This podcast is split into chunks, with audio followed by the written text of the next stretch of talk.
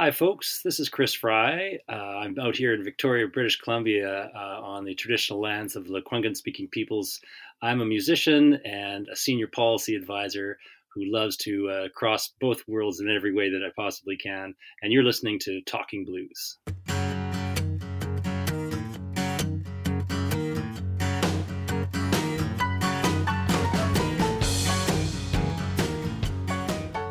So I want to begin. We've worked together, but I really know very little about you. How did how did music come into your life?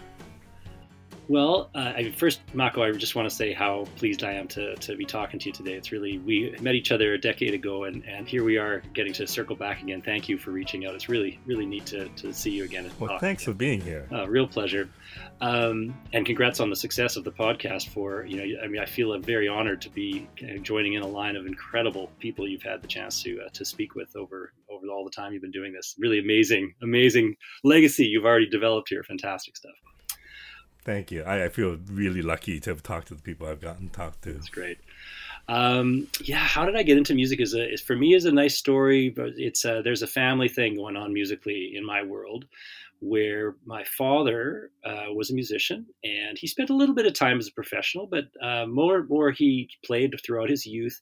Uh, mostly the violin, later turning it into more of a fiddle and the types of music he pursued. He was from California, from Southern California uh, came up in a pretty musical family himself. His his uh, grandfather was a jazz drummer in the LA area. Did, did a bunch of playing and recording. I have some nice photographs of my great grandfather, uh, Bill Marcus, sitting you know with Bing Crosby and Tommy Dorsey, and so there was there was he was running in those circles. Wow. Um, and so there's there's a musical sort of thread, a performer and a musician thread.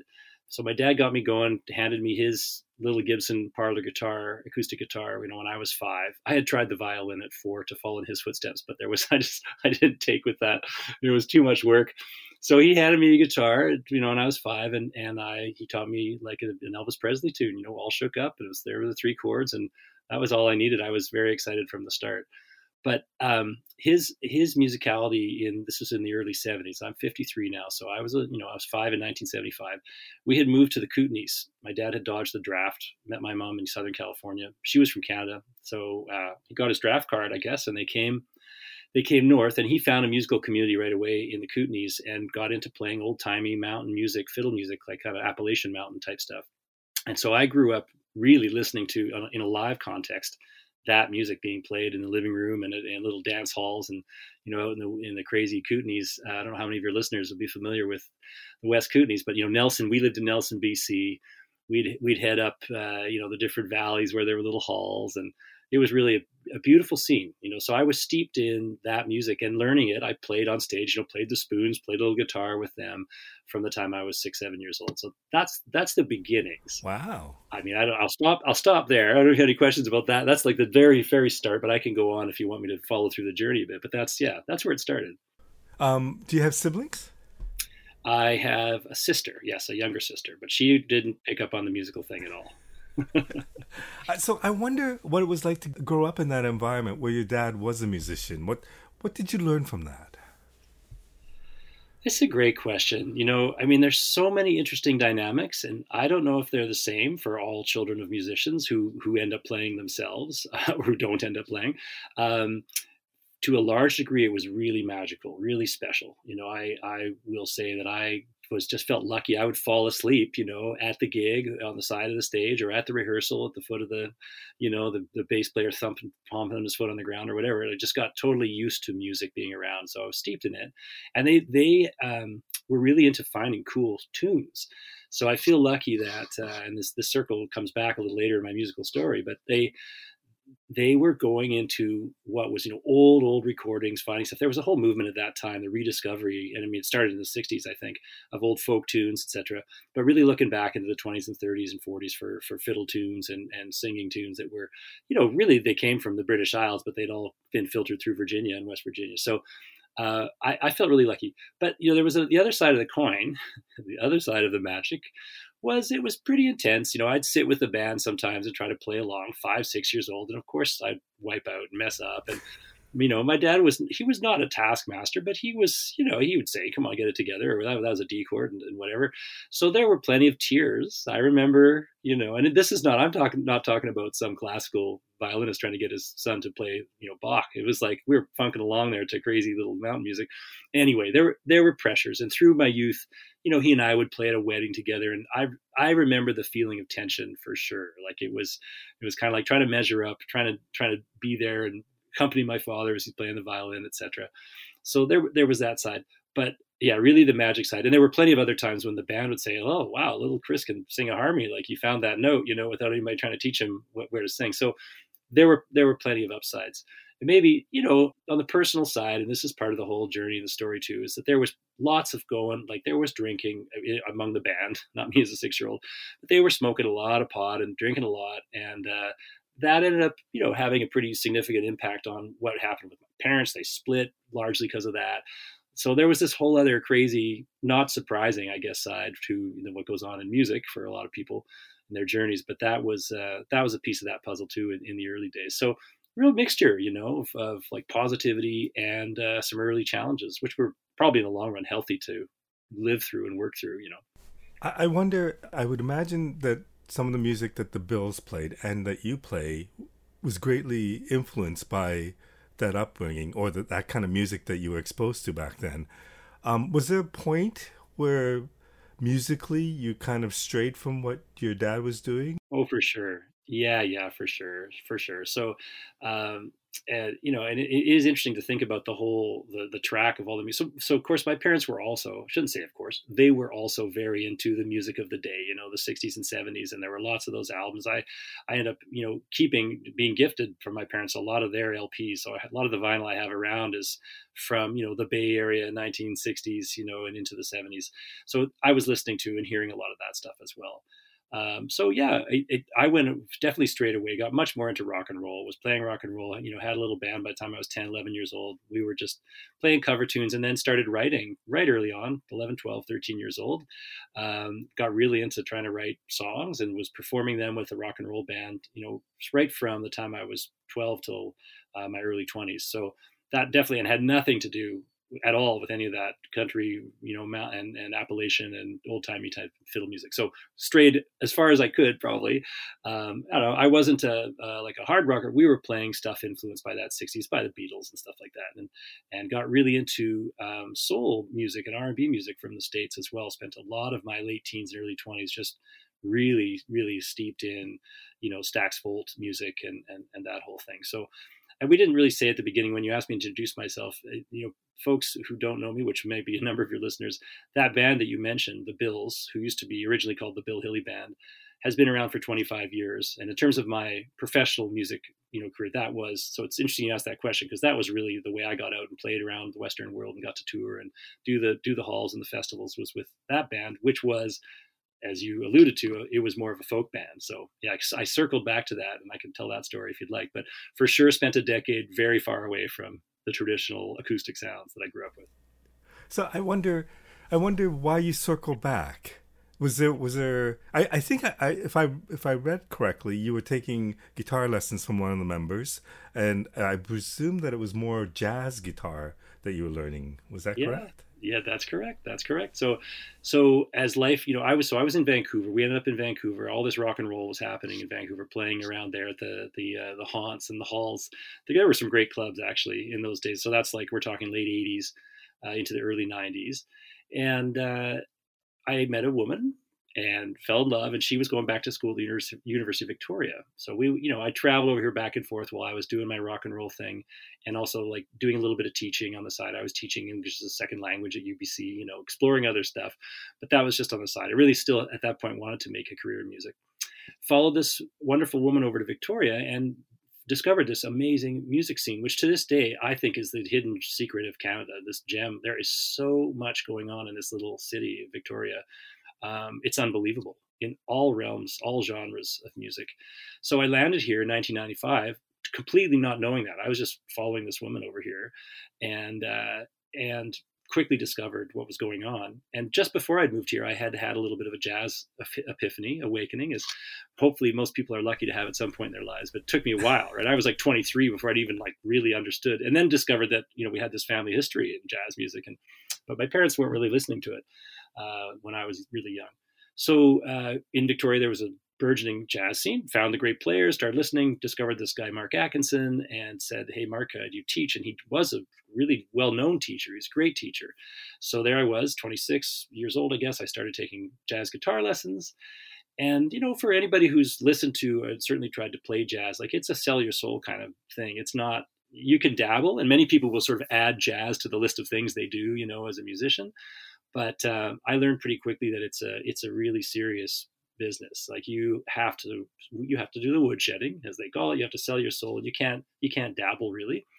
But I started dabbling and uh, and learned some stuff. You know, I, I, mean, I made leaps leaps and bounds. In the year and a half or two years I spent studying with Mark, it was really that's where I got my music education because I hadn't really had been playing music all those years, but I didn't know.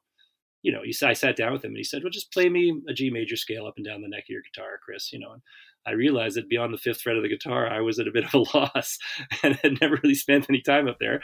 Uh, nor had I really practiced scales. You know, I, I could play the chords and, and do the stage presence thing and be the lead singer guy, which is what I'd always been.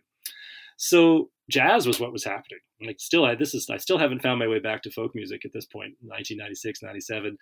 And there's a great scene. Everybody's playing jazz music. We're going and listening to a lot. They have a great jazz festival here in Victoria. I was meeting and hearing some of the greats. The legends are all coming through town. So at that point, it was like, we're going to play jazz music. Like, this is what I'm into. And, uh, but to his credit, Mark and some of his musical com- comrades, who were just a couple years older than me, uh, were into all kinds of music. They were not, they were into rock music. They, they played all kinds of stuff. And the bass player that he worked with is a guy named Scott White. And I don't know if you know Scott. He wasn't in the band when we came and we met you all those years ago to do the video work we did together. Scott is an incredible musician, bass player, uh, incredible human being, just um, a master in many different areas, which is really kind of rare. Like he could play, he can do symphonic music. He has the reading chops. He uh, ended up leaving Victoria not long after I met him to join the Cirque du Soleil. They had a show opening in Europe. He became the chef d'orchestre of that band and like led this really. It was a smaller kind of a dinner theater show, but amazing thing in Germany. So he lived in Germany for almost 20 years anyway, Scott's a heavyweight. He's teaching jazz bass to a bunch of students around Victoria. Mark's teaching jazz guitar. So they had this like little stable of kind of admirers, you know, and we were all into what they do. And at one point, Scott and Mark just it was their genesis. They said, like, why don't we pick up some different instruments, you know, he and Mark, and try learning some old like folk tunes from around the world. There's so much cool stuff going on. You know, go to go to the Balkans and these cool time signatures and beautiful melodies from here, there, and everywhere. So they had this idea together and there were a couple of us like keen students of theirs hanging around, and we started jamming. And of course, so, so Scott picked up the fiddle, the violin, and he was, you know, he was terrible. He scratched away. He wasn't very good at it, but he loved it. And Mark uh, grabbed an accordion and then a mandolin. And before you know, there were sort of like five or six of us who were playing tunes. And somewhere in the back of my mind were all these old songs from my dad's band, you know, from Loafer's Glory. That was the name of the band if anybody ever wants to look up Loafer's Glory, they're, I mean, you won't find anything. They're they're uh, a legend in my own mind. But that was the band from the Kootenays, and I, you know, I had like dozens and dozens of great songs that were great, just party songs, you know, sing along. So we'd be playing something from Italy, and we'd play, you know, a song from from Brazil. We were learning some cool Brazilian stuff, and then we play some fiddle music, and I just started tossing in these songs, and I went back and I had old cassette recordings of the of my dad's band, and they were a revelation. They were a great piece of the repertoire puzzle for that band. So that's where it came back. Just suddenly, like, boom! Guess what? I've got this like greatest hits of really great tunes that are going. And little did we know, we started gigging.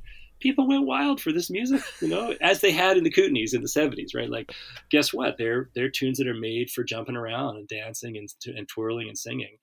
Um, so all that all that repertoire just reemerged, came flowing through me. And I was my dad, of course, was excited. If I had questions, he I'd call him up. And the old members of the band, one of the guys moved to Toronto, a real ethnomusicologist guy who'd been in the original band in the, the Loafers Glory band in the seventies, Patrick O'Neill, and he fed me ideas and thoughts. So anyway, it was really cool. And, the, and that band just went from there. Like we just, you know, one step to the next, got an audience going and started touring and started writing our own tunes and everything. But that's that was the reemergence, which was amazing. Like I can't imagine if I had never moved to Victoria, I probably never would have never would have reemerged in that way anyway.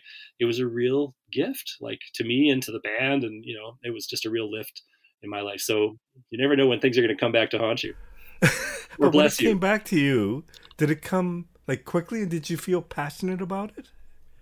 Uh, yeah, I, I think I, I did, but I, like I say, I never would have thought about it. I never would have gone seeking an opportunity to like go to an open mic and play, you know, Little Girl Dressed in Blue or, you know, these tunes that were that had been just in my body and fiber from the time I was, you know, three, four years old. So, so, but I got, I mean, I got really excited because, well, one, it felt somewhat authentic. It felt like a folk music that I had actually grown up somewhat in the tradition. I mean, we weren't living in Virginia or West Virginia. But um, so that was really cool because we were playing, we were grabbing folk music from around the world and really getting into it. But here was something that was like, hey, this is actually flowing out of me. Like I know these songs, I learned them as a child, and uh, so I think the passion came really, really quickly as a piece of the puzzle.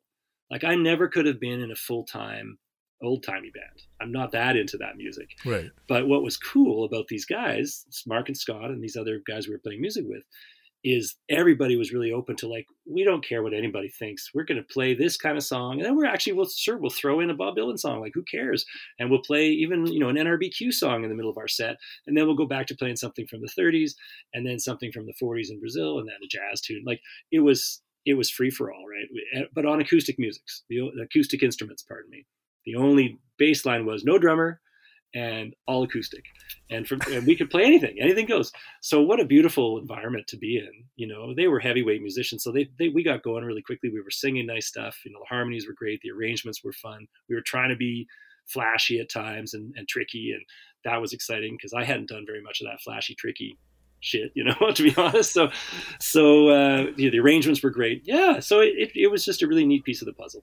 So if we go back before that at what point did you think, and I don't know if you thought this, that you wanted to be a full time musician? Or you wanted to make pursue music as a career? Yeah, it's a good question. You know, I, I think at some level, Mako, there was a there was a, really a time in my teens, early twenties when I even thought it was a real possibility. I we were trying to do it in Vancouver. We were trying to somehow get on the showcases, get noticed, like whatever that meant. You know, sign a record deal, like get no, someday do something, right? We uh, we won some studio time when I was in my uh, right around 20 years old, and we recorded like did 24 hours of just tracking all these songs I'd written, uh, and you know it felt like we could try this, but it didn't really seem like a real thing to me.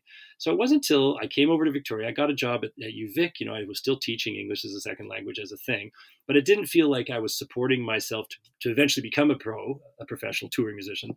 It really unfolded very organically which is great. You know, I had no master plan. I had no vision of the pathway to doing it.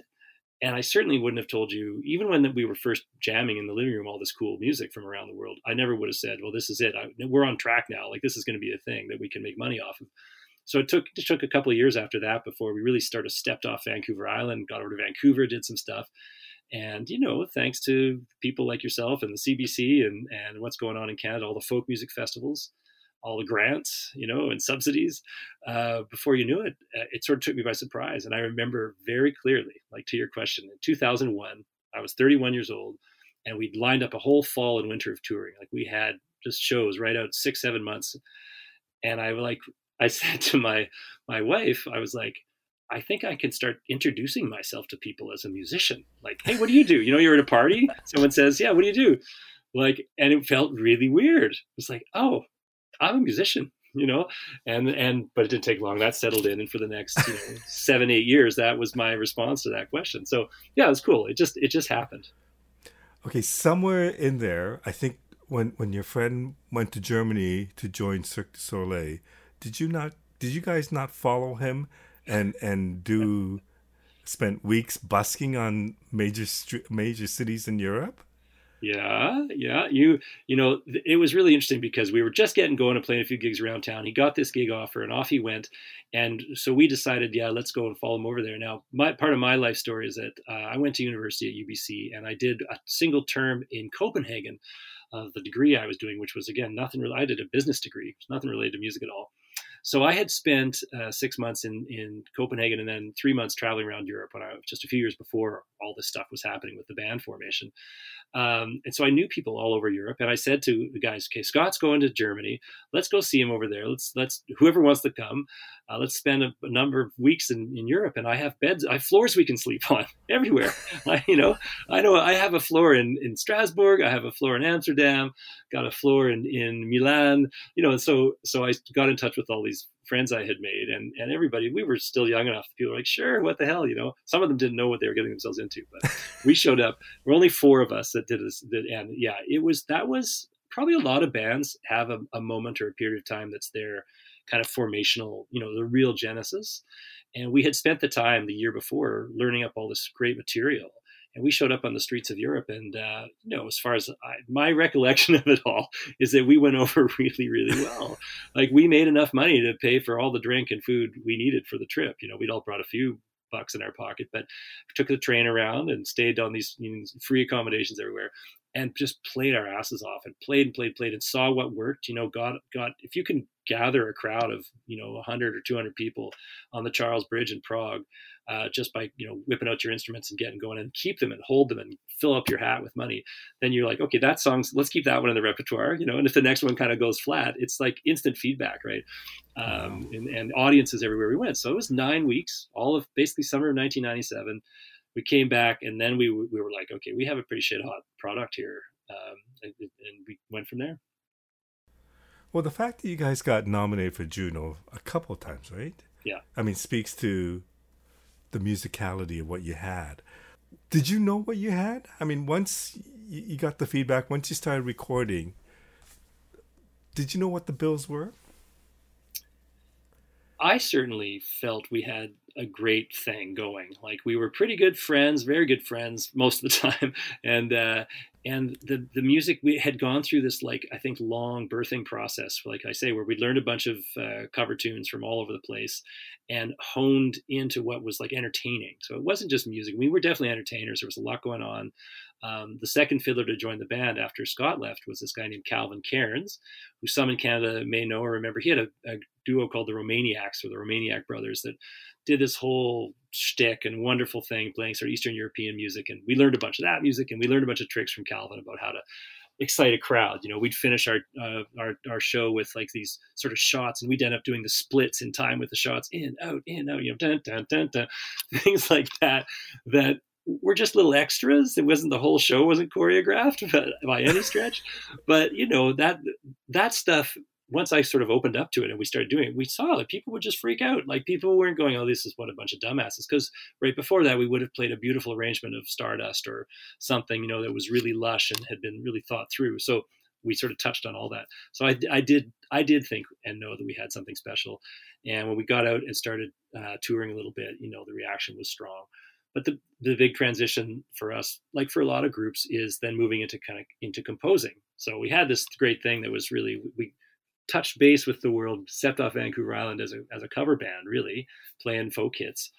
Uh, and then around 2001, 2002, we started writing for the band specifically. Like, let's okay, we we know what works, we know what we love, uh, let's write. I I did a lot of. I'm a lyricist. I've basically been the primary lyricist in the band, and did a lot of collaborating with Mark Atkinson. He and I really wrote a lot of songs together. So that was the next big shift, right? So we stepped out. We sort of realized there's something good going on, but can they write songs? You know, uh, and uh, you know we've we've we've gotten better at it. it. Took us it took us some time, but that's that was great to start recording our own music, and that's why the Juno nominations meant a lot because uh, from one album to the next, you know, the second one was an all was all original music, and uh, yeah, we found our path there as well. When I listen to music, I, I hear something that's definitely you guys. Do you have a philosophy? Is there is there a rule that you live by, or I, I know you said you know take folk music from all over the world and have you know play anything without drums, um, but what philosophy or what what what did you base your music around? Oh, it's a it's an excellent question. I one thing about the band is it's, it's, a total democracy. So everybody brought stuff that they liked. So so I, I think one of our main ethos was diversity. You know, uh, eclecticism, which we we didn't really like that word, but it really is about being open to whatever. So you might hear a bluegrass tune that would be followed by something that sounds very Eastern European, you know, followed by uh, you know maritime kind of music, sort of more like you know British Isles t- style kind of stuff. So um, yeah, I think that like the underlying the undercurrent was let's play acoustic instruments, but let's not define ourselves by anything.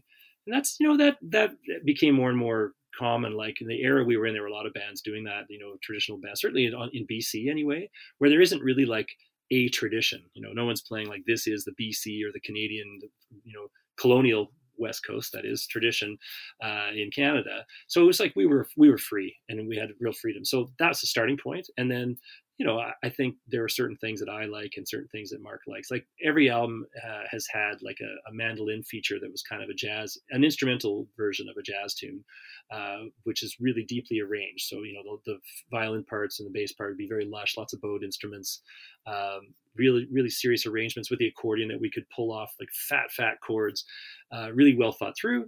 And other things would be like this is just a burn and you know bluegrass tune uh, that I feel like I want to write something about where we're from. That was actually another mission for sure for me was where is the West Coast music? Where where are the reference points in the lyrics to uh, landmarks in BC? Uh, and there are some for sure. Other people have done that, but that was real. That's always been a goal of mine. Like I want people to hear, and when they hear a song of ours in uh, in England, I want them to be thinking, well, I wonder where that particular spot is, or that rock, or that reference they've just made.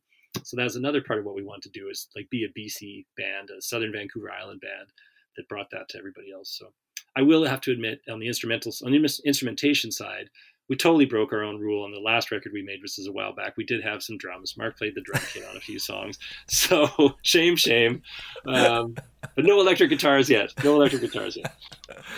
Okay, so I, have been listening to your solo album, your recent solo album, Two Sides of Canadiana. Mm-hmm. Um, so a few questions come to mind. That definitely has electric guitar. That definitely has drums. yeah. um, it's a heavier, not heavy, but it's more electrified than the the bills that I know. As the lead singer, and I know you said that the band was a democracy. So what? Why do you do a solo album? Is it because you can't get all the material that you want, or some of the stuff that you write isn't really Bill's material? How? What's the thinking behind doing solo albums? And you've done more than one. Yeah, it's thank you for the question. I mean, it's, it, this is so funny to just talk about myself like this for for a period of time. I really appreciate. It's fun to talk about myself. So, uh, and the reasons for all this stuff. The um, the first solo album I made was 2006, and the Bills were still really uh, busy at that time. And and uh, but at that moment, there was some stuff I, I, felt I wanted to record that was not Bill. Like certainly, I was hearing drums, I was hearing kind of funky stuff, you know, going back to that music I had loved so much, all that American R and B and soul music. So, so that was definitely not there was not an outlet with the Bills to do that to record that. So that first album for sure it was like, guys, I need to just take a, a few weeks. I'm going to do this solo record, and, I really wanted to. And and they all played on it basically. You know, they all came in and had one part or another on on the record. But I got to also work with some other musicians, which was very healthy because I hadn't. I'd been really working with the same crew. Um, you may know also, and your listeners may know the Mark Atkinson Trio. So Mark, who plays uh, mandolin in and, and, guitar in the Bills, has had his own trio for uh, you know 25, 24 years now. And I was for many years the rhythm guitar player in that band, and so it was a, like a Django Reinhardt. That's where it started, right. sort of swing jazz guitar music, right? Acoustic guitars but it was still with Mark, you know. So Mark and I were together all the bloody time. Like everything we did musically was us, right? And we loved each other and we worked really well together. Um, so it was also just a chance to really just say, okay, I want to, I want to work with, uh, you know, a different horn player, a different bass player, and I want to record this different kind of music. So that was called Raised on Rhythm and Rhyme. And you know that I'm really, really proud of that record. It's amazing. Some of the Bill stuff I look back on, I love. Some of it I'm not as. I would do it again, some differently somehow. But that album, that first solo album, we spent a lot of time on and uh, I it really captures a moment for for me what I wanted to do and the sounds I love and some of it's you know more danceable. We got the drum stuff going on. Some of it's a bit artsy. I brought in Kevin Fox, this cellist. I don't know if you've ever had Kevin on your your your podcast. I know of he's, him. Yeah, he's Toronto-based guy. You know, amazing that we had met out on tour somewhere. So we flew him out, and he's he just really added to that album. So I still go back and listen to it. You know, which I can't say about everything I've ever recorded, and just feel like, yeah, that's we we worked hard enough on that tune and the mix and the arrangement and the mic sound and the voice, and that I'm really I'm pleased with it. So that was the first one. The last one, or the so I actually have a new one coming out like in a couple weeks, a new record right around uh, March 9th is when this my latest, my newest album will come out, solo album. Two Sides of Canadiana was 2019, and uh, at that time. Um, what was really happening is I had a bunch of musical ideas, but I was also having trouble getting the bills together to do a recording. So I, am kind of like the cat herder or the shepherd, or I don't know what the right term is with the bills, but they're everybody's busy all the other guys are, are full-time professional musicians but as i sort of mentioned in my introduction i have a whole nother life now where i'm not a full-time musician i'm playing a lot of music still but and I can tell that story uh, later. But um, in 2019, the second solo album was just like I can't get I can't get those bozos into the studio. It's too hard. Everybody's busy doing other stuff. So and so's on tour. So and so's got a new baby. This guy's recording something else. Uh, the Bills were playing less at that time, so I just thought I'm going to do it. I'm going to cobble together the money, and it was talk about exciting process. It was really really fun to get back. This producer Joby Baker. We've worked a lot with Joby. We did the Bills albums, the ones that were Juno nominated, and uh, he's he's incredible.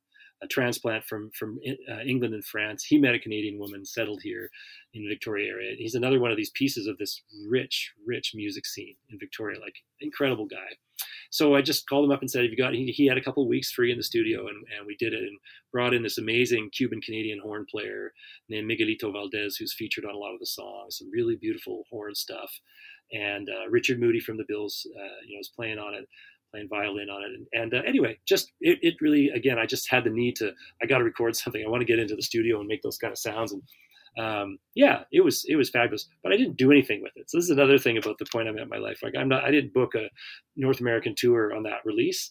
I just was like, I want to get it out there and uh, there it is. And it's a piece of work I really love and stand by, but it hasn't had huge legs. You know, I haven't gone out and, and, of course COVID came along the following spring, and so that also slowed down any sense that I was going to get on tour much on it. But uh, anyway, and the new album, might as well like this definitely was. Uh, I felt a lot of stuff going on in my life that I had to get out on a record, and it, I knew I wouldn't, even if I could get the bills together.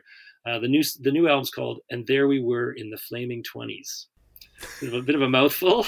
and there we were in the flaming twenties, and it's it's got some heavy stuff for me lyrically. There's like some lots of stuff going on uh, has gone on the last few years in our lives with our older son, and with my loss of my dad, and so it was one of those kind of records that one needs to make. I still I, there's plenty of upbeat stuff on it because I it's sort of in my blood to be upbeat, but it explores some heavy themes too. So that's coming out March 9th. Um, you know, the third solo album. It had its own reason to come into play. So I, I wonder at with all that's gone on in the world, um, the pandemic, and, and just everything just seems different.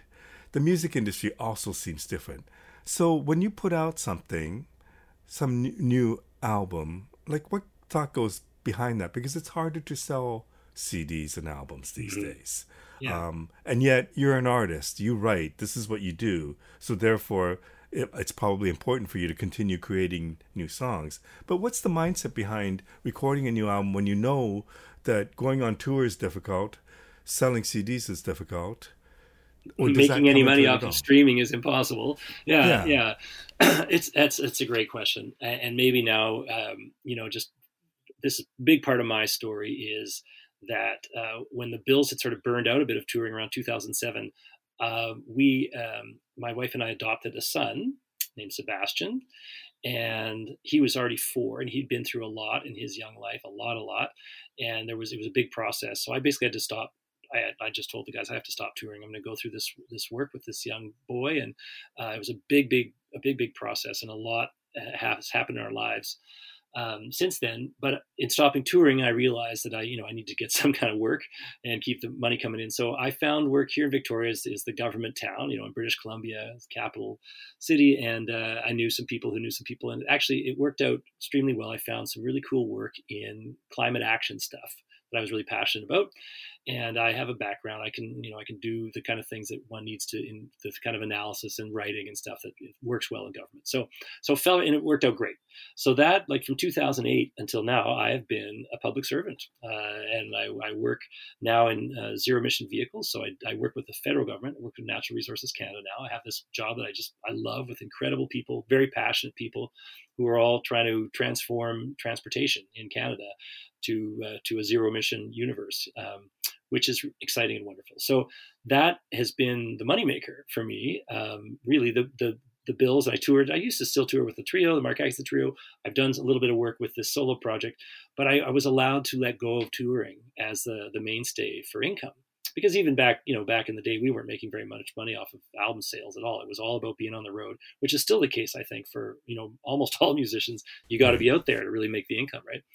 So um, that was uh, ha- that has been in many ways very liberating as a musician because I love my work. The people I work with are quite flexible. There are times when I have had a tour booked, you know, we're going off to the UK with the Bills.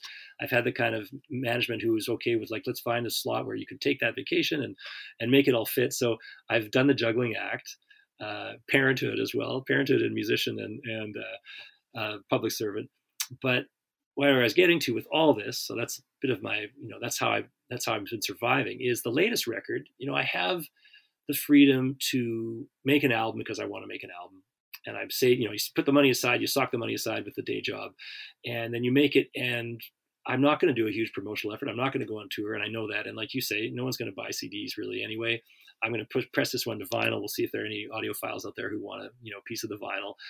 But it's uh, it's really a project that's I don't I'm not worried about the revenue stream afterwards, which is you know I feel very blessed all the musicians I work with are all full time musicians still. They're all people who only make their living playing music, uh, and so they they they're having to hustle all the time, you know, and they don't have the same. They're not afforded the same kind of uh, freedom that I feel like I am now. So that's been my chosen path, and some might feel like, oh well, you're you're not you know you're wasting your your musical time. You're not spending enough time on your music, and uh, there could be an argument there. But I've been pretty satisfied. I've been quite gratified in the way it's gone, and I'm still trying to pump out tunes and play as much as we can. Around town, there are a bunch of great local gigs that are always happening. I'm always playing uh, these local things and have some regular jazz stuff here. So yeah, that's that's how I can do it. That's why I make an album. It's like I've, I've got the music in me, I've got the passion, I've got the incredible folks to work with, and uh, I can pretty much say I'm not too worried. And I also don't apply like we used to apply and, and get a lot of grants. I think there's still plenty of funding out there, but because I'm able to sock aside the money to do it myself and fund it myself, I, I feel like I should leave those grants for the people who are full timers still and need the grants and you know that support more. So that's where I'm coming from. I wonder I wonder how your approach to music and and and how you feel about music is different because of that, whether it be the freedom or just the different circumstances by the fact that you're not working on music all the time, does that make you appreciate music more? You know what I mean? Like, and and just also the fact that you don't have to hustle and take every gig that's thrown at you, and possibly do gigs that you're not happy with. I just wonder, being in that position, how you look at how do you look at music differently? I mean, I think you nailed a bunch of it. Yeah, I, I, I certainly feel like it's quality over quantity now, and that's the way it is for the Bills. You know, we decided long ago we weren't going to do any of the hard road kind of warrior stuff we did a number of years ago. We're going to take a festival in Northern California that will treat us well and go down and play that festival. And um, so, so there's definitely there's some of that. I would say on the other side of the coin, it's interesting. I I definitely deal with some sort of imposter syndrome. You know, I do feel like you know, do I belong here in these running in these circles with all these full time incredible people I get to work with? And the answer is probably a bit of a mix of yes and no. Like I, I don't uh, work on my instrument the way I did when I was 25, you know, 27 years old. I'm not, I'm not knuckled down working on the jazz stuff. Um, so I have a little bit of that feeling, but I just have to live with it. And when I make a record that I feel excited about, like I'm really, really excited about this this most recent one. Um, then I what can I do? I just feel great. I get have that opportunity to do it, and and I feel like a lot of the bands I admire ended up being more studio bands than live bands. I mean, you've named run through them, starting with the Beatles, you know, and it, that's that's where I really like to focus uh, a good part of my energy. But I still do love live performing. So, um, but yeah, the the craftsmanship of writing, working out arrangements, working with other incredible musicians who can bring out stuff in the music that's the pleasure for me now. And I, I feel like what we did with the Bills, actually, this is really a nice thing. If you get out and do it and you feel like you have some success, I kind of feel like I had that and it felt great.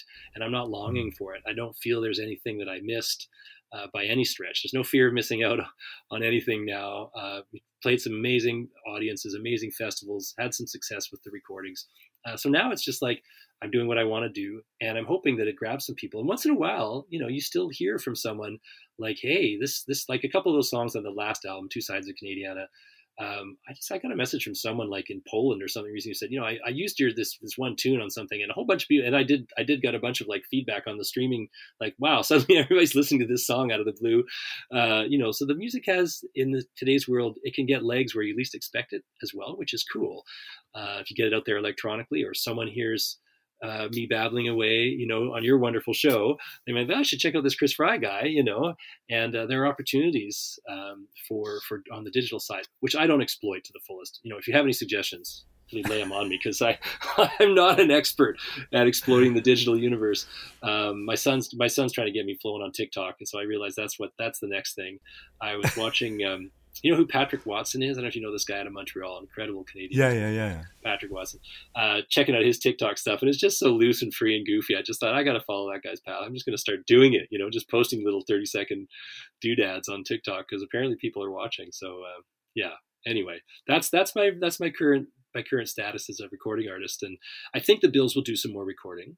I know I'm talking in all different directions here, but that's. But, I mean, goal. you guys celebrated 25 years last year, right? We Which did. We incredible did. accomplishment. It, it, I mean, imagine, right? Like that. That is really something. 25 years as a band, and of course, I wanted to get us in the studio. Let's do a 25 year album. We couldn't pull it together. It is very hard to get that bunch of guys together uh, all yeah. at the same time.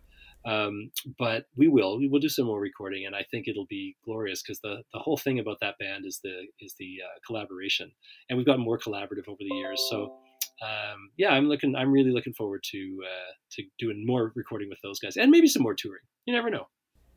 I, I wonder when you decide to take on the government job, and, and good thing you love it, but how long you know talking about imposter syndrome how long did it take you because i'm sure it was the reverse where you thought oh i'm not a musician anymore that this is my full-time gig uh, how long did it take you to to think that that's who you were that's a really policymaker. Really insightful question um, because total imposter syndrome, right? All I had known was like green rooms and sound checks and you know tour vans.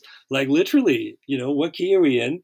I, that's not a question you ask when you're meeting with the minister of whatever, you know, to, to sort things out. So, um, but but a lot of the skills actually are transferable. So much of it is just in all these everything we do in all walks of life is just humanity, you know, and interaction with humans. And so definitely um, a lot of that stuff came in handy. But but the truth is, when I started, I was really green, and I never worked in an office environment at all in my whole life. Didn't know anything about it, and uh, didn't like it really, to be honest. But the people that I found here in uh, in at least in Victoria who are working in this realm, like on climate action, almost everybody work, had come from NGOs or recently had you know studied somewhere overseas or done some cool projects, and so there were all this this amazing mix of backgrounds of people I think people who work in the climate stuff often come from that kind of background. Some of them even play a lot of music. Um, none were touring professionals, but so I actually found kind of my people in a way. So to, pretty quickly, I realized I was among good friends who were really, really passionate, who totally flipped the, you know, stereotype of the public servant on its head. There was no one who was laying around and watching the clock and uh, being a lazy, uh, you know, government worker. It was just just all passion all the time. So so, but but there were plenty of things like I mean I didn't really know how to do it like make a computer really work. You know, I mean there were computers around. I was using them kind of, but I I was no like pro at you know with Excel spreadsheets or PowerPoint presentations or any of that shit. So I had to figure it all out, uh, and I did. And uh, so th- those kind of tools, you know, the tools of the trade, were different in many ways. But uh, it came in hand. They, you know, it came pretty quickly, and like I say, um, the music stuff kept going all the time. So it actually it didn't feel like I I didn't totally put the brakes on, which was nice. You know, I started the thing, and then some weeks later, I had a show. You know, I was playing the Montreal Jazz Festival with Mark uh, with the trio, and so I was like, get on the plane, go out and play the festival, come back. You know, be up, be there for Monday morning or Tuesday morning, whenever I was able to. And then you know, it, it kept going like that. The Bills went off, had a tour of the of North Carolina and Virginia, I think, and you know, we spent a week and a half out there. So it was really interspersed and has kind of gone on that way but but the touring is definitely slowed. Of course covid really slowed the touring down but um, yeah so there was definitely some imposter syndrome. But i think people would be surprised um, in the world of you know decarbonization and clean energy and and that there's there are some fantastic people doing fantastic work out there uh, even if they're working for the man as it were are you optimistic about that about the climate I mean, because all that we're dealing with and everything that's going on in the world, um, are you positive about how things will be? Oof. Yeah, that's a that's a tough question. a quick thirty second question. answer. Yeah, yeah, yeah. I'll just whip through that one. but with you know, the work that you're doing, are you optimistic about the changes you, you're? You have to. I, I guess what I feel like is you one has to like you got to you got we got to try. So that's I'm optimistic about the people I see working in the field. Um, to be honest about you know my my outlook is that stuff's going to happen things are going to get kind of crazier than they already are. I mean, I just heard that the Ottawa, in Ottawa, the Rideau Canal is not going to open for skating this year, which is hardly like a total tragedy for humanity by any stretch, but an indicator that in our lifetimes, you know, yours and mine, mm-hmm. you know, everybody skated on that canal every winter. Just a few winters ago, I did live in Ottawa for a winter and skated 60 days in a row on that canal. You know, it was frozen enough for two months straight of skating. This year, no one's going to touch a, a skate blade on it. So so things, and that's just obviously a minor example, but the weather people are seeing and all that stuff. I, I think that my sons, you know, I have a 12 year old as well, are gonna see some shit. Like, let's just face it. Like, there could be stuff that's that's all been predicted and hard to imagine. So, uh, yeah, I don't I don't know if I'm optimistic that crazy stuff climate wise is not going to happen, but I am optimistic about the people I see involved in this work, both in adaptation and in mitigation. And I feel like music is a part of the whole picture. You know, we've got to keep doing it. We've got to keep performing and gathering and, and listening and writing and singing and playing. Um, and we got to keep working in whatever we can to to uh, to work on the climate stuff. It's it's really weird, you know. It's a very strange subject area because somehow it just still is out there. It's like it's not right in your face every day. Once in a while, there's a climate weather event, and you go, "Oh shit, there's a weather event." Mm-hmm. But lots of times there aren't and it's just a sunny day like it always should be in february in toronto or in victoria or it's raining like it should be. Um, uh, and so it's, it's hard to stay like hyper attuned to it all the time. And that is good in some ways but i feel like it's a bit of a danger that we're all we all suffer from. It's like it's easy to turn it off and it, it actually is you know as critical, as much of a crisis as anyone could possibly imagine. It is that, but it's hard to keep it at that level, or else you kind of go crazy. So, all that to say, I think if we're lucky enough to be able to say we can have balance, you and I look at you doing stuff you love, I'm doing stuff I love, um, and we're we're involved in the arts and creativity, and that's fabulous. And I'm going to try to keep a hand in this other world too, just to feel like I can look at my sons in the eye and say, you know, I did something um, along the way that made some effort to. You know, we own two electric vehicles. They got bad batteries in them that have all kinds of minerals have been extracted from the earth. But we've taken one step to lowering our emissions. Our whole house is like super energy efficient. So you take you do what you can, and uh, and then you try to have some fun rocking out once in a while too. oh, making beautiful music. I'm looking forward to hearing the new album and. Um, thanks you so much for doing this. Tell me, where should people go to check out information about you? Uh, thank you for asking. So, yeah, people can find information on the website chrisfrye.com, which is C H R I S F R Y E.com. Uh, I'm out there in Facebook land as well. And um, the show is going to air Mako sometime soon. I guess people will hear this. So before the CD release party, it's going to be on the yes. air, I think. CD release show is on March 11th, and there'll be a live stream option uh, at the Belfry Theatre in Victoria. So people anywhere around this, this great world of ours uh, can tune in to the, to the CD release concert for the album. The album is And There We Were in the Flaming 20s a collection of 10 songs with an all star band, including a couple bills, actually. Uh, and then uh, the, the, other, con- other concerts will follow. But that March 11th date will be a good time if anybody wants to tune in and check it out. Great. Thank you so much for doing this. I, I met you 10 years ago. I was totally moved by what you guys did. Um, I've been following you since, and uh, I'm, I'm really appreciative that you took this time to talk to me.